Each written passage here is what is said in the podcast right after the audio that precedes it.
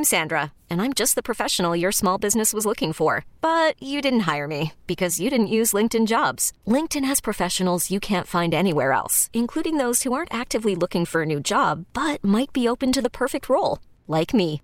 In a given month, over 70% of LinkedIn users don't visit other leading job sites. So if you're not looking on LinkedIn, you'll miss out on great candidates like Sandra. Start hiring professionals like a professional. Post your free job on LinkedIn.com slash recommend today. This episode is brought to you by Progressive Insurance. Whether you love true crime or comedy, celebrity interviews or news, you call the shots on what's in your podcast queue. And guess what?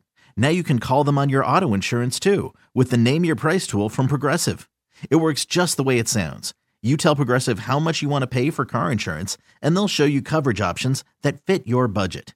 Get your quote today at progressive.com to join the over 28 million drivers who trust Progressive. Progressive Casualty Insurance Company and Affiliates.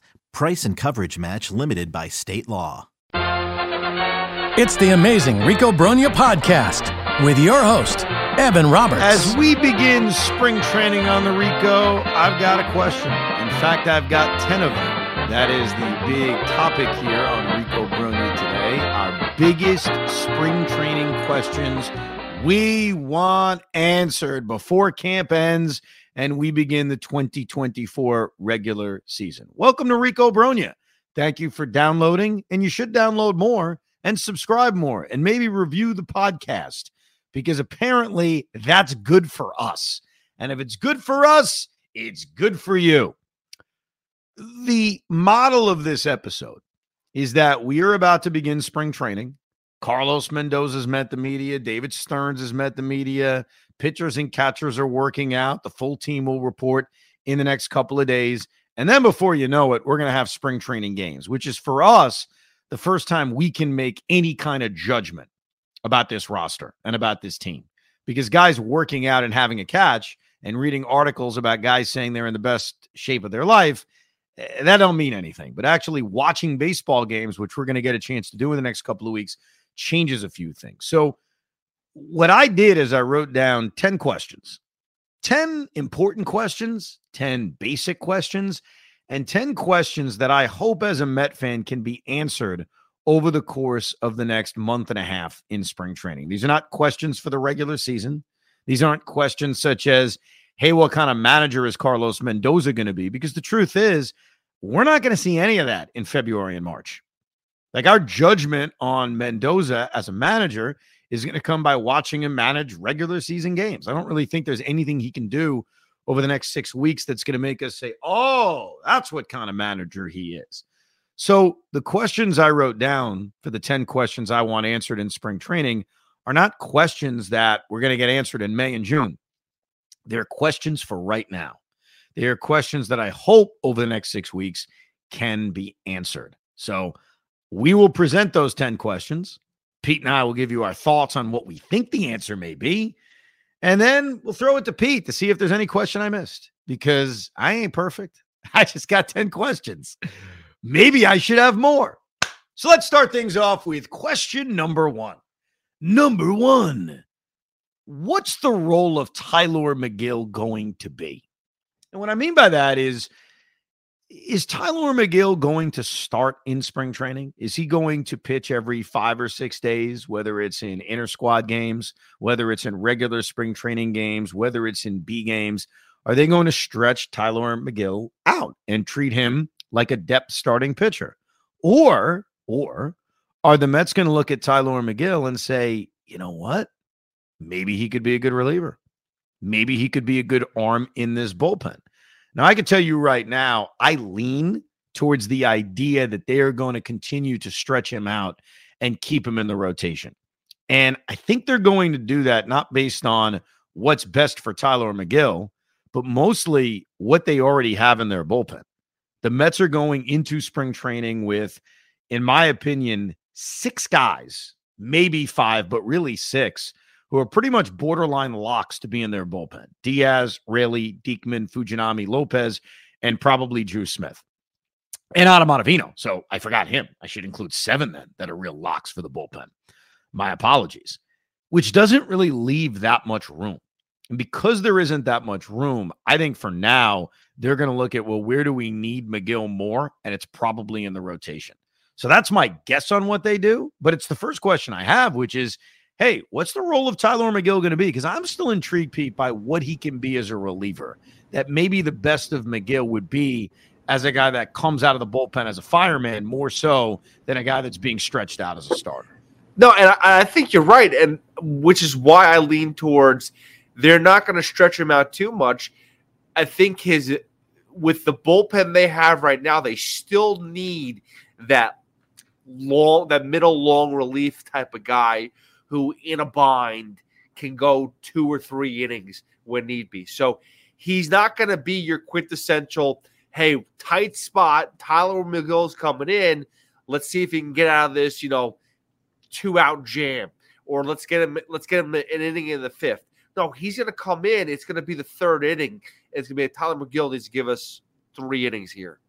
That's what I think he's going to be. So I think that you're going to see him stretch out a little bit more than you know a, uh, a basic reliever, but he's not going to be a starter in, in, that sense. Watch this the first spring training game of the year, which is on Saturday, February 24th.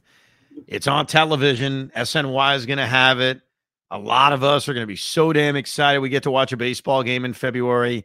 My prediction is the big drip himself, Tylor Megill, will start that game, and that'll be the that'll be the first Met we watch pitch in 2024. Question o- opener, yes. opener, opener, not starter. Opener. Wow. I think in spring training game number one, everybody's an opener. I mean, think about it. Like spring training game number one, maybe you pitch an inning or two. It's like an all star game. Question number two and, and I want to be clear about this. This is not about performance in spring training. This is about how a guy looks. And watching this guy play baseball will help tell us hey, how does he look? Health wise, how does Starling Marte look? I think that's a really, really important question. That's a question that will help determine what this season's going to look like because the health of Starling Marte is going to be major. So, what I mean by how does he look health wise? There's a couple of ways to answer this question in spring training. Number one is how often is he going to play? Like, are the Mets going to treat in spring training Starling Marte like somebody who's in bubble wrap?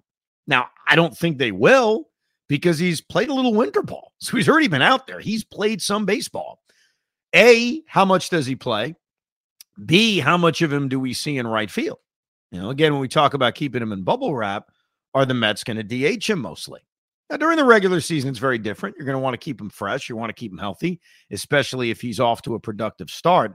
But I'm talking about for that six week run between February 24th and the last week of March.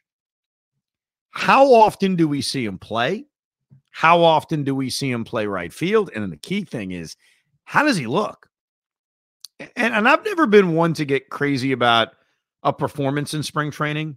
Guys hitting 350 doesn't mean he's going to have a great year a guy hitting 195 doesn't mean he's going to have a crappy year. So it's not even about, hey, what do the stats look like? It's not really about that. It's about how does he look?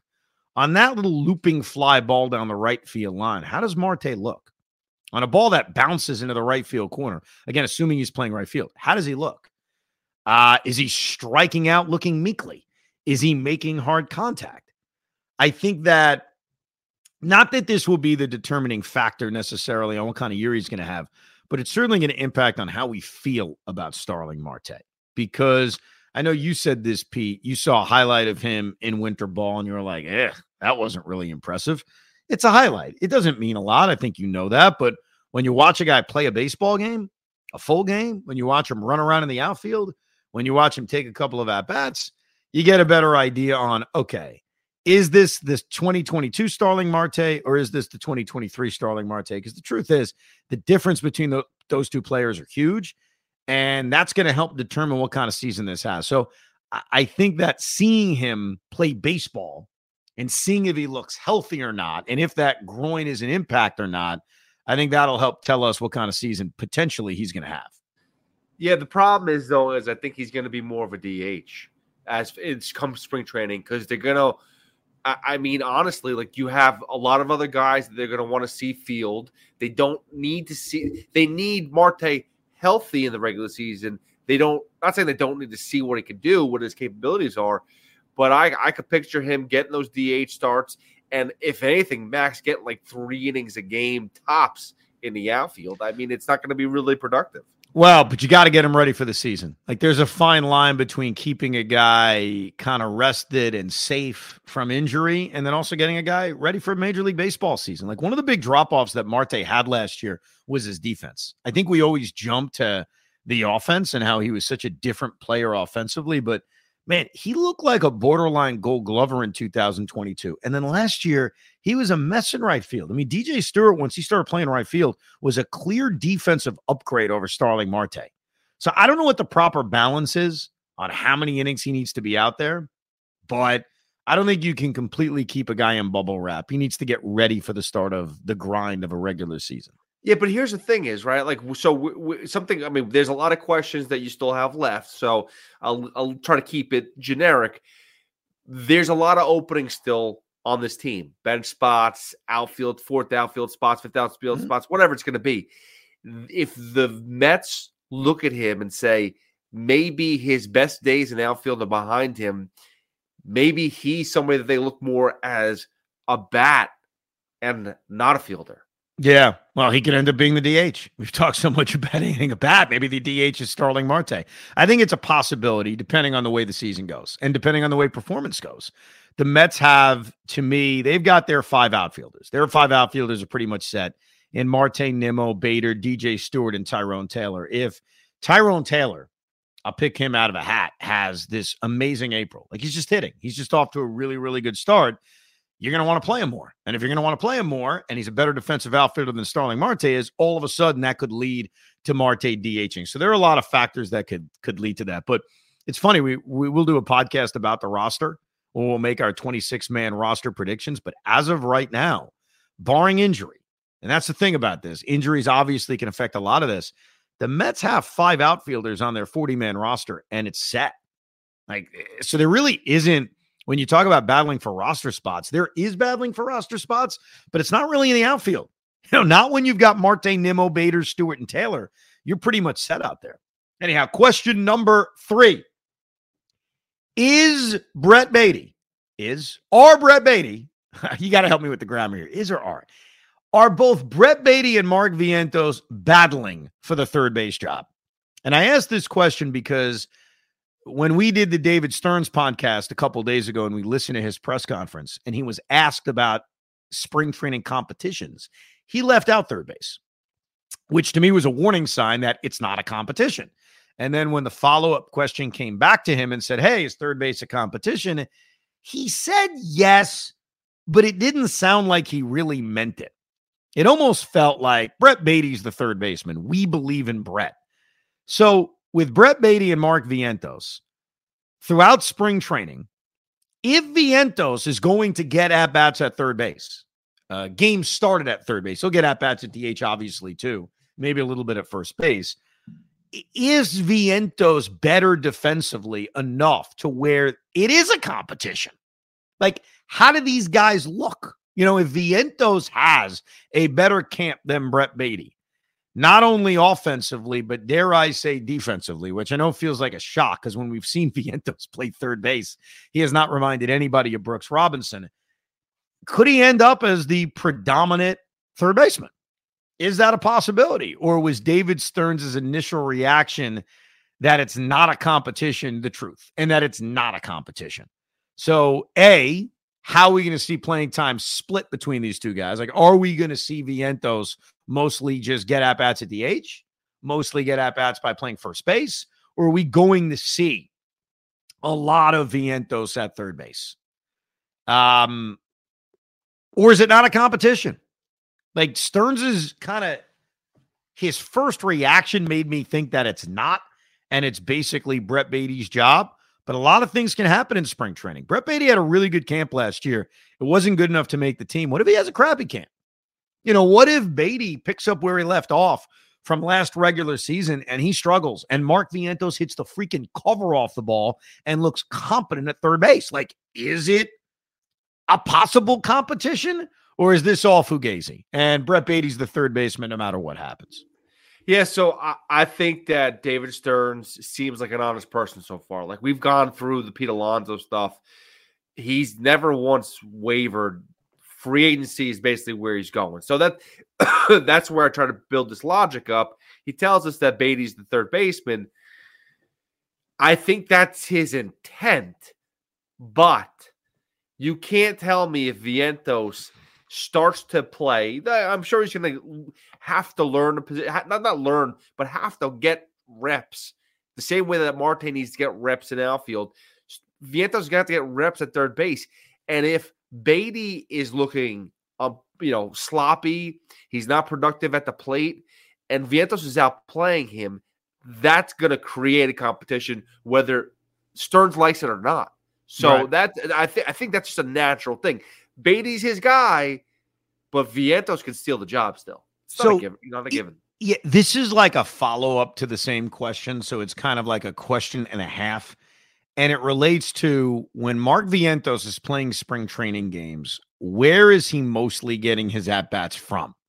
And the reason I ask that question is because look, Mark Vientos is not an outfielder. They played with that a little bit in 2021 but he hasn't played a game in the outfield since 2021. So if you look at 22 and you look at 23, and I'm talking about what he did AAA and the major league level, he plays two positions. He plays third base, he plays first base. You want to include DH as a position, fine. But really, that's not a position. That's just that's how he gets his at bats. So he gets his at bats from three different spots first base, third base, and DH. Last year at the major league level, he played 10 games at first base, 19 games at third base, 37 games at designated hitter. I'm Sandra, and I'm just the professional your small business was looking for. But you didn't hire me because you didn't use LinkedIn jobs. LinkedIn has professionals you can't find anywhere else, including those who aren't actively looking for a new job but might be open to the perfect role, like me. In a given month, over 70% of LinkedIn users don't visit other leading job sites. So if you're not looking on LinkedIn, you'll miss out on great candidates like Sandra. Start hiring professionals like a professional. Post your free job on LinkedIn.com/slash recommend today. This episode is brought to you by Progressive Insurance. Whether you love true crime or comedy, celebrity interviews or news, you call the shots on what's in your podcast queue. And guess what? Now you can call them on your auto insurance too with the Name Your Price tool from Progressive. It works just the way it sounds you tell Progressive how much you want to pay for car insurance, and they'll show you coverage options that fit your budget. Get your quote today at progressive.com to join the over 28 million drivers who trust Progressive. Progressive Casualty Insurance Company and Affiliates. Price and coverage match limited by state law. We really need new phones. T Mobile will cover the cost of four amazing new iPhone 15s, and each line is only $25 a month. New iPhone 15s? Only at T Mobile get four iPhone 15s on us and four lines for 25 bucks per line per month with eligible trade in when you switch. Minimum of four lines for $25 per line per month with auto pay discount using debit or bank account. $5 more per line without auto pay, plus taxes and fees. Phone fee at 24 monthly bill credits for all well qualified customers. Contact us before canceling account to continue bill credits or credit stop and balance on required finance agreement due. $35 per line connection charge apply. Ctmobile.com. After the end of a good fight, you deserve an ice cold reward. Modelo is the mark of a fighter. You've earned this rich golden lager with a crisp, refreshing taste. Because you know the bigger the fight, the better the reward. You put in the hours, the energy, the tough labor. You are a fighter, and Modelo is your reward. Modelo, the mark of a fighter. Drink responsibly. Beer imported by Crown Port Chicago, Illinois. Audacy is giving you a chance to win a trip to London to see Taylor Swift at the Eras Tour. It's Tay in the UK. Hey, it's Taylor. Just download the free Audacy app, log in and listen to a participating station for a minimum of 60 minutes to get your daily entry. And you could win a chance to fly off to London with three friends and see Taylor. I can't wait to see you at the Eras Tour in London. For more, go to audacy.com slash Taylor. Tay in the UK. It's on the Audacy app. Thanks to Republic Records. This is a national contest in AAA that year. He played 26 games at first base, 33 games at third base, and he only DH four times. So in spring training, how often does he play first base?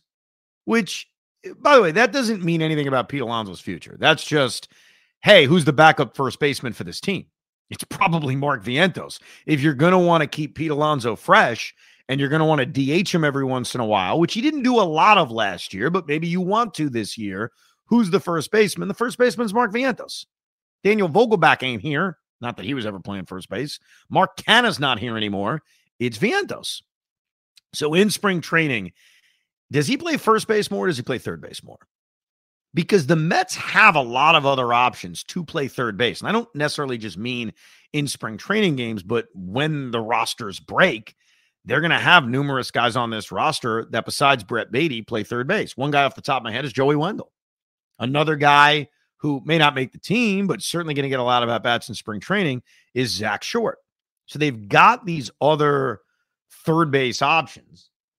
How often does Vientos play third base in spring training? How often does he play first base? Or are they basically going to treat him as the designated hitter where that's most of where his at bats are coming from? So I'm curious about that because I think it may give us a little bit of an indication on what they think about him defensively. So think about it that way. We ask, hey, is there a battle for third base? Vientos may never play third base. And if that's the case, that'll show you that they really don't believe he'll be the third baseman at any point. Speaking defense, here's my next question. So this will be officially question number four. Does Brandon Nimmo only play left field? The Mets have still not really answered the left field, center field question when it comes to Brandon Nimmo. Uh, Brandon Nimmo said to Jon Heyman on his podcast recently, whatever's best for the team.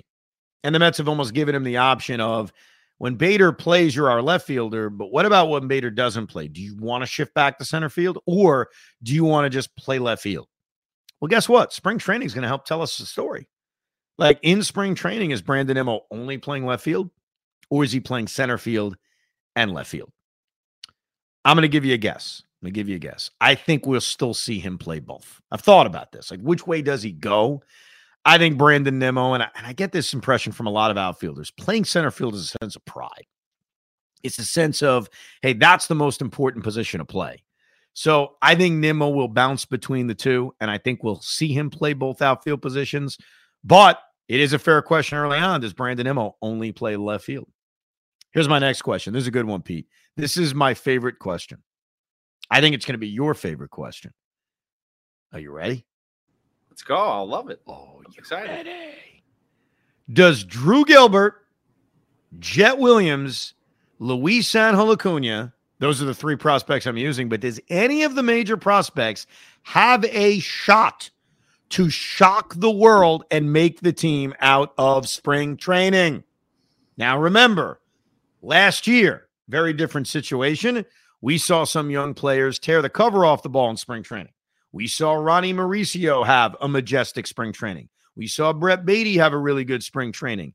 And we spent most of our podcast on the Rico screaming and yelling and begging for these young players to make the roster. And I would sit here and say, well, they're not. They're not going to make the roster. Here's why. And I'd give you all the boring roster reasons for why it was not going to happen. And Pete would get himself worked up in a lather. How is money, Ronny Mauricio not on this team? This is bullshit. And it didn't happen. Now we have a different administration now. We've got David Stearns. We've got David Stearns telling us openly we want young players to get the opportunity to play. We believe in giving young players an opportunity to play. So let me ask you this, Mr. Stearns. Jett Williams is in spring training as a non roster invitee. He's there. Drew Gilbert is in spring training as a non roster invitee. Luis Angel Acuna is on your 40 man roster. What if they tear it up? Fair question.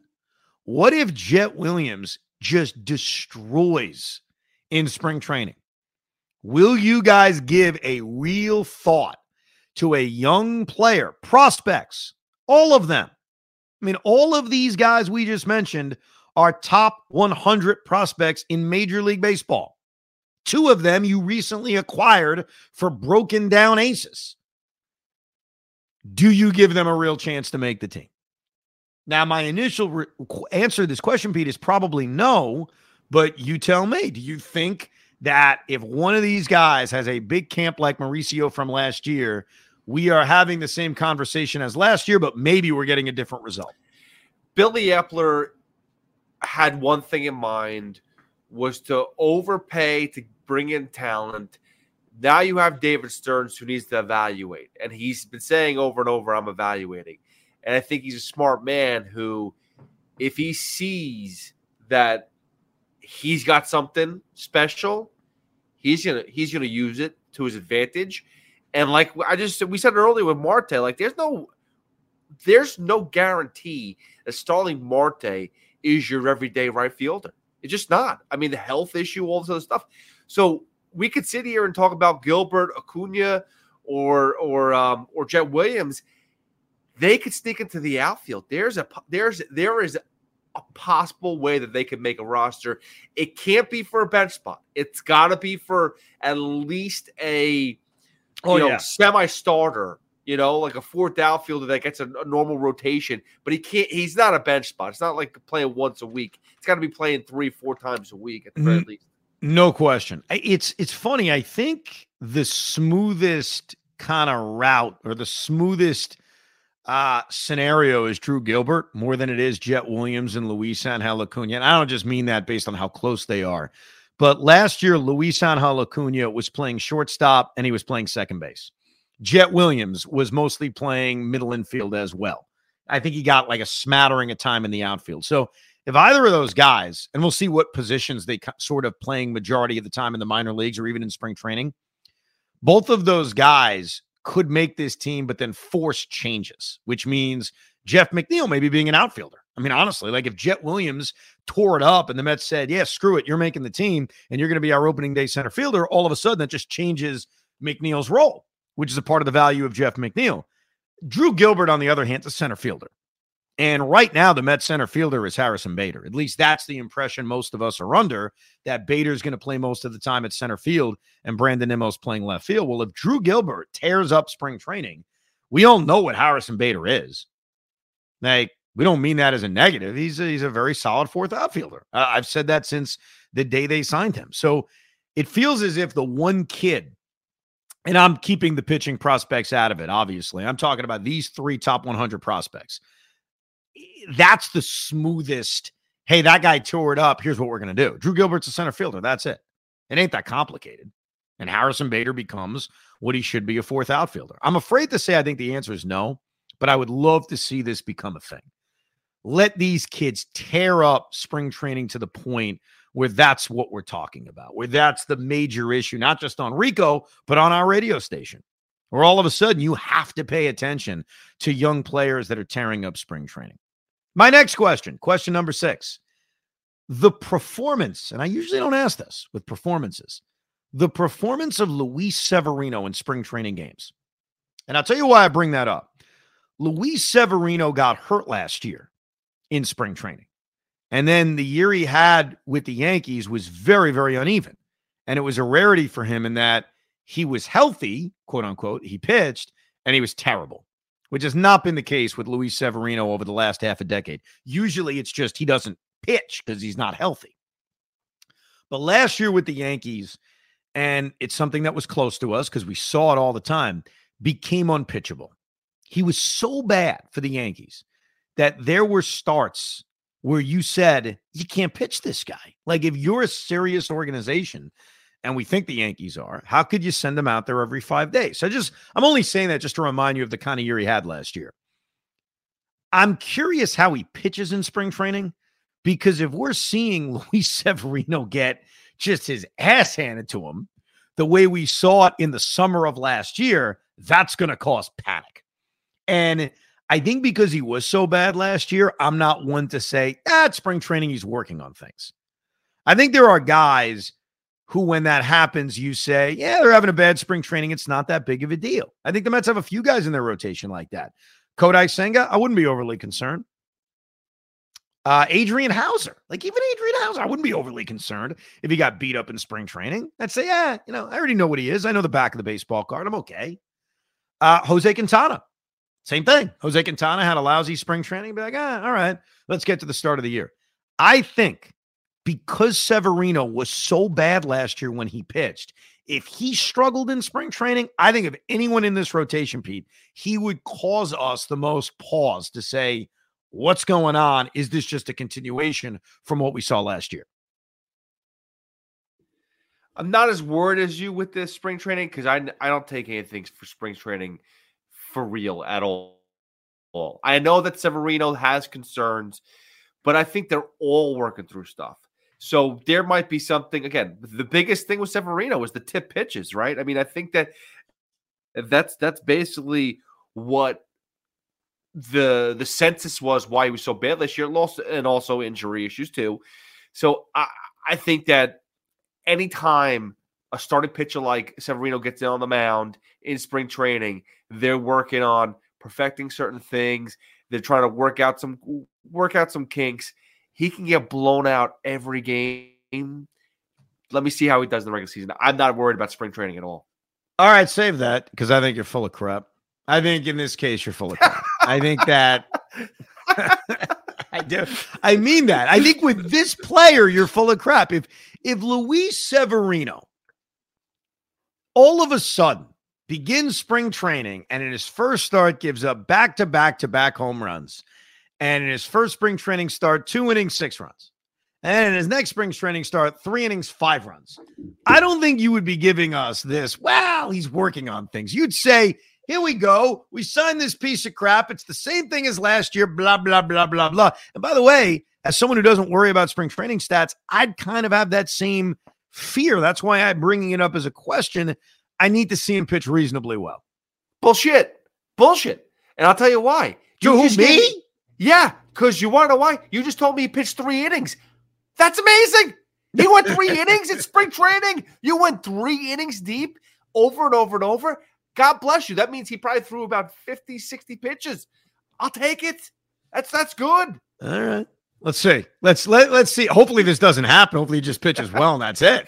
yeah, that'd be nice. I don't really worry about results in spring training for the most part. Eh, look, not every situation is exactly the same. I admit that. I think because of the year he had last year, there would be a little pause if he struggled. All right, here's my next question. This is the one that we've sort of asked for the last few weeks. What additions, if any, will this team make? Now, David Stearns admitted the offseason isn't over. We've had a very unusual MLB offseason in which predominant, I won't say predominant, but some of the elite level free agents are still available. So until they're signed, there's always that back of your mind thought of are the Mets going to do something? And you know, I take David Stearns at face value with some of the things he said. I get no impression they're adding a starting pitcher. So even if Jordan Montgomery's market continues to to swell, assuming it is, I don't see a scenario where the Mets are jumping in and getting him.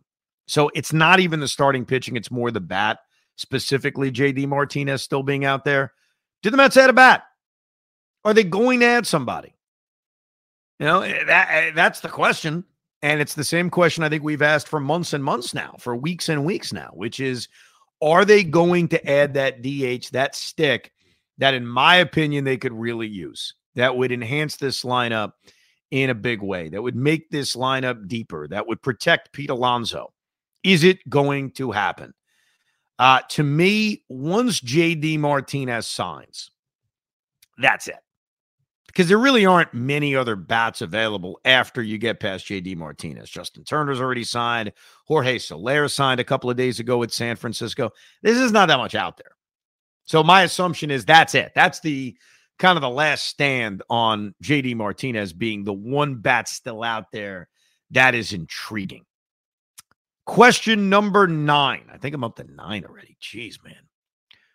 Which journeyman will have a big spring training and make us think? And I say that because it happened last year. Last year, the Mets had a journeyman player who had a big spring training and we thought, we we pondered for a little bit of time saying, huh, should this guy make the team? Now, eventually we all decided no, he shouldn't make the team. And that guy disappeared and we forgot about him until he came back. And now he's a lock to make the roster. The guy I'm talking about is DJ Stewart. DJ Stewart last year in spring training, I don't want to say quietly, but sort of quietly because we were so enamored by Ronny Mauricio and Brett Baty and the other young players. But DJ Stewart had a big spring training. He drove in 11 runs, he hit about 350. And I'm telling you, you go into the archives of the Rico Brogna, we had a conversation about him, which was Hey, what do you guys want to do? Guys having a big camp. Should we just ignore it? Should we just close our eyes and make believe it's not happening? What do you want to do? And ultimately, the Mets sent him to AAA. They didn't do anything. But is there somebody in spring training who's going to have a big ass camp where we're like, huh, what should we do? Should we respond to that performance or should we make believe it didn't happen and maybe we bury that guy in AAA and we'll see him later? But it's funny DJ Stewart was that guy last year, and now DJ Stewart is a let's face it, he's a lock to make the roster. He's one of those guaranteed. He's on the out. He's on the team now. How much does he play? That's a question we'll get at the start of the season, based on I guess if they add another bat and really how Carlos Mendoza wants to line this thing up. But what do we do when a journeyman has a big spring training? How closely do we say, hmm, we should do something about this? Well, you're going to see Joey Wendle do it. That's the guy that's going to have. Yeah, but he's going to be on the team anyway, so it doesn't matter. You know what I mean? Like he's already on the team, so it doesn't matter. Yeah, I mean, but but uh, does it change our position about where he is playing every day? Uh to me, I, I tell you right now, to me it doesn't. maybe, maybe it does to others. Joey I mean, Wendle having a big spring training would just be like, all right, well, he's on the team anyway. Hopefully he keeps that up during the season. Yeah, but you know, the other day, freaking David Stern said, you know, we're talking about third base, and it made it sound like Baty's the guy. But then he's like, well, you know, we do have Vientos, we do have Wendle, and we do have what uh, Zack Short. Zack Short, yeah, yeah. I mean, uh, what all of a sudden is Zach Zack Short has a great spring training? Are we we talking about him being the everyday third baseman? I, I freaking hope not.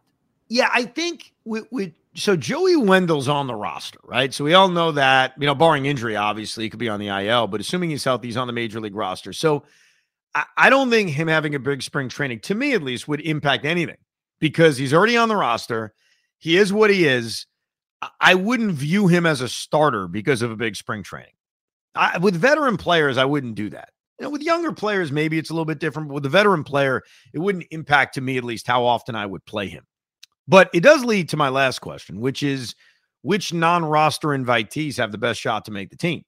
And some of the non roster invitees are journeymen that the Mets picked up, very similar to DJ Stewart last year. In fact, if I'm not mistaken, DJ Stewart was a non roster invitee a year ago, didn't make the team, ended up in AAA. Then the Mets added him to the 40 man roster once they called him up. And, you know, history's been written. You know, apparently DJ Stewart's on our team and we all like him. So uh, when I say non-roster invitees, I want to keep out the younger players that didn't need to be added to the 40-man roster. So like guys like Jett Williams and Drew Gilbert, I put them away because and Kevin Parada too. They're they're non-roster invitees, but to me there are two different kinds of non-roster invitees. Not to get in the weeds. There's the prospects that aren't on the 40-man because you don't need to, and then there's the journeyman you invited to camp thinking lightning may strike, and that's the guy who, if he has a big camp could break through and make the team. And there's a couple of guys, I'll mention them because there are former major leaguers. There are guys that have been there before. And so maybe they make you think. Number one, they just signed him the other day, Ben Gamel, the former Yankee, the outfielder. He's bounced around a little bit. Ben Gamel has a big spring training. Does he force our way into the roster? Uh Trayce Thompson, the brother of Klay Thompson, by the way, and I think Trayce Thompson's hit some big home runs against us for some reason. Like, I think I remember Trayce Thompson hitting a home run as a Dodger against the Mets. But then again, what crappy player hasn't hit a home run against us? But can Trayce Thompson, you know, at 30 or 31 years old, however old he is, nice slugging, tall right hand hitter, outfielder, can he come in and have a huge spring training? This Taylor Kohlwey, another outfielder that's a non roster invitee, veteran can he come into spring training and force his way in? I think with the outfielders, it's going to be tough only because the Mets are pretty much set, I think, in the outfield, barring injury. They picked up this guy, Rylan Bannon. Could he make a big impact? Yolmer Sanchez, who I remember back in the day with the Chicago White Sox, switch hitting infielder. I think he could, by the way. I really do because I think that infield versatility, a guy that can play middle infield, guy that can play third base, switch hitter, the uncertainty at third base with the younger players. I know they want to let Brett Baty and Mark Vientos play, but I think Yolmer Sanchez may have the best opportunity of anybody. They have a few catchers that are non-written roster invitees. In fact, There's one you may remember. Tomas Nido. Tomas Nido's back as a non-roster invitee. I'll tell you this, man. If there's an injury to Narvaez or Alvarez, you're damn right we may see Tomas Nido or Hayden Senger. And then you've got a lot of the pitchers. And I do, I do think if we're being honest about, okay, which non roster invitee has the best chance to make the team, it's probably a pitcher.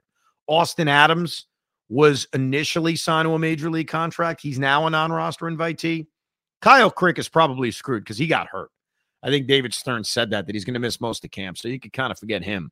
Nate Lavender, Yaxel Rios, Cole Sulser. One of those relievers has a big camp. Danny Young, lefty reliever. One of these guys has a big camp. Chad Smith. There's a few injuries in the bullpen.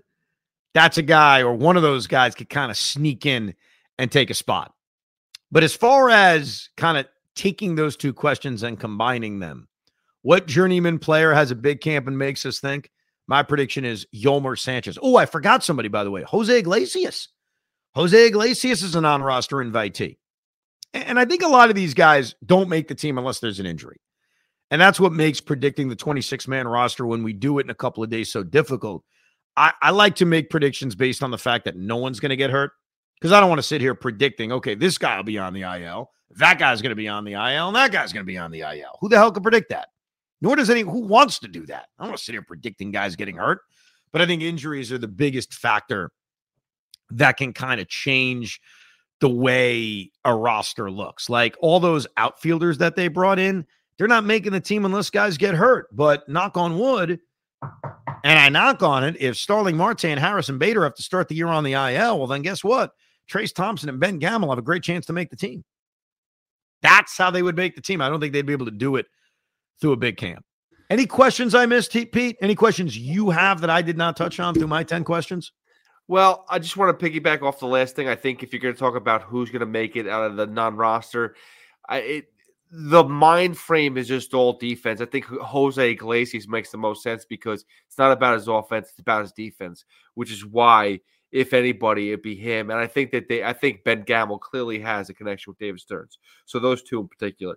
Um, I guess the one thing is, and I, I hate to go deep with this, but who's filling out the bench and and how like so who's going to be really rotating who's going to be that super utility guy that's going to be able to be that fill fill in uh constantly. You know DJ Stewart was is somebody that we see in the outfield but who's going to be a super utility guy that's going to see him all over the place whether it's first base second base third base outfield and that's going to be your bench spot probably. So that's what I'm I'm looking at. Um, and then I guess just the last bullpen spot is, is the is the only other thing I really think of. Yeah, and you know it's funny, barring injuries, there's not a lot of bullpen spots because Diaz, Raley, Ottavino, Diekman, Fujinami, Lopez, and Drew Smith. That's seven relievers. So you don't exactly leave yourself with that much room. You know, it's really one spot. It's one bullpen spot. And, you know, I mentioned a lot of the non roster invitees out of the bullpen, but what about the guys that are on the 40 man? Josh Walker, Sean Reid-Foley, Phil Bickford, Reed Garrett, Max Kranick, Michael Tonkin. Like, yeah, know, unfortunately, in that case, someone will probably get hurt. Like, you'll probably, we'll probably, unfortunately, be talking about a couple of guys on the IL when it comes to pitchers.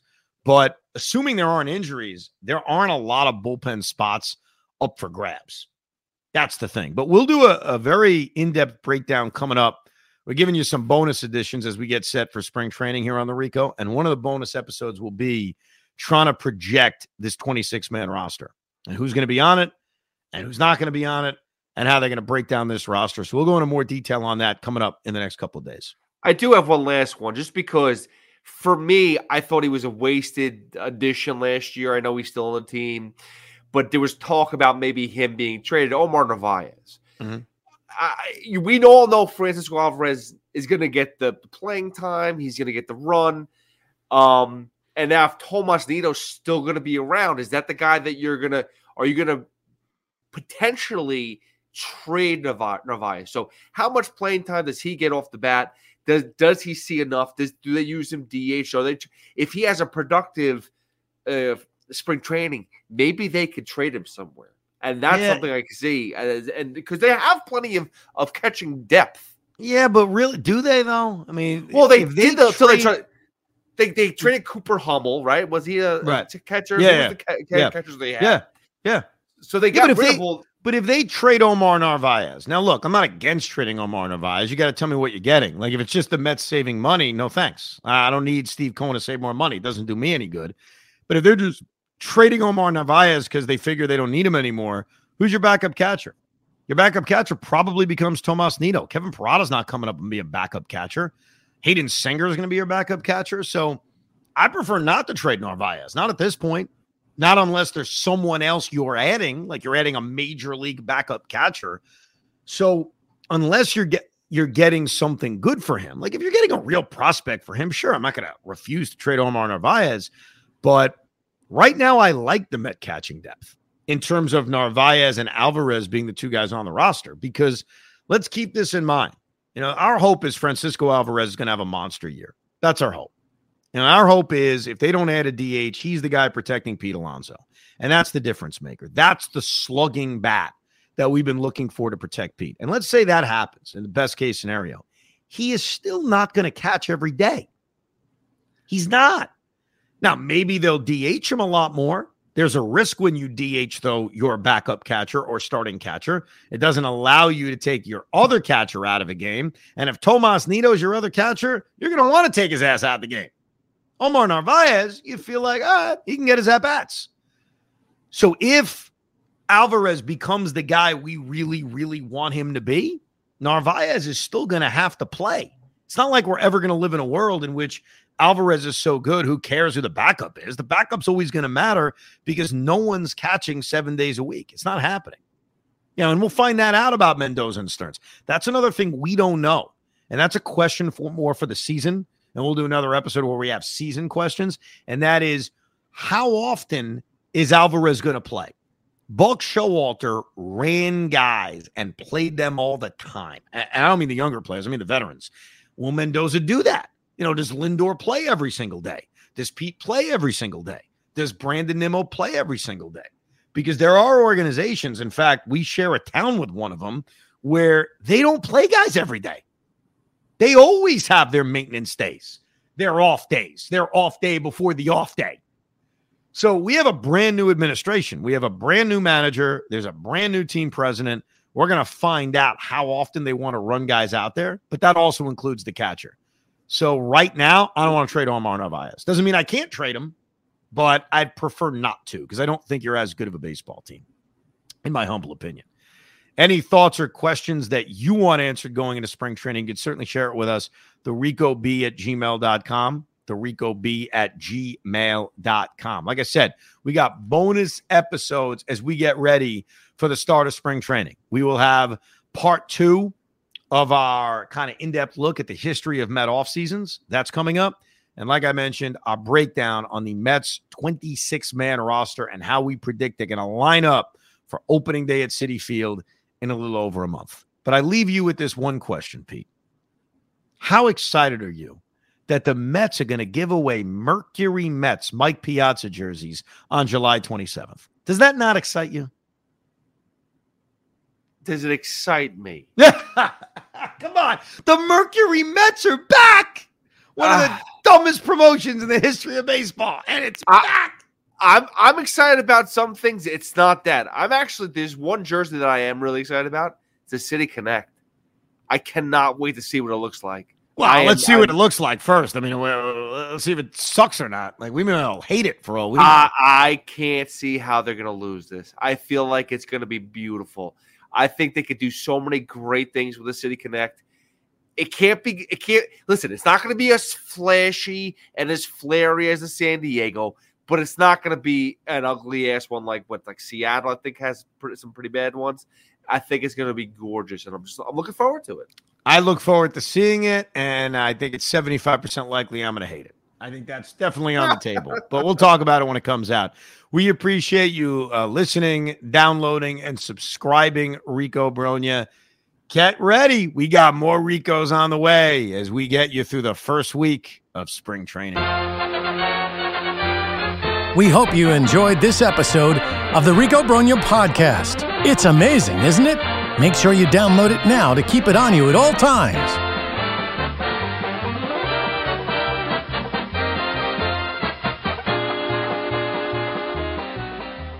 This episode is brought to you by Progressive Insurance. Whether you love true crime or comedy, celebrity interviews or news, you call the shots on what's in your podcast queue. And guess what? Now you can call them on your auto insurance too with the Name Your Price tool from Progressive. It works just the way it sounds. You tell Progressive how much you want to pay for car insurance, and they'll show you coverage options that fit your budget. Get your quote today at progressive.com to join the over 28 million drivers who trust Progressive. Progressive Casualty Insurance Company and Affiliates. Price and coverage match limited by state law. T-Mobile has invested billions to light up America's largest 5G network from big cities to small towns, including right here in yours. And great coverage is just the beginning. Right now, families and small businesses can save up to 20% versus AT&T and Verizon when they switch. Visit your local T-Mobile store today.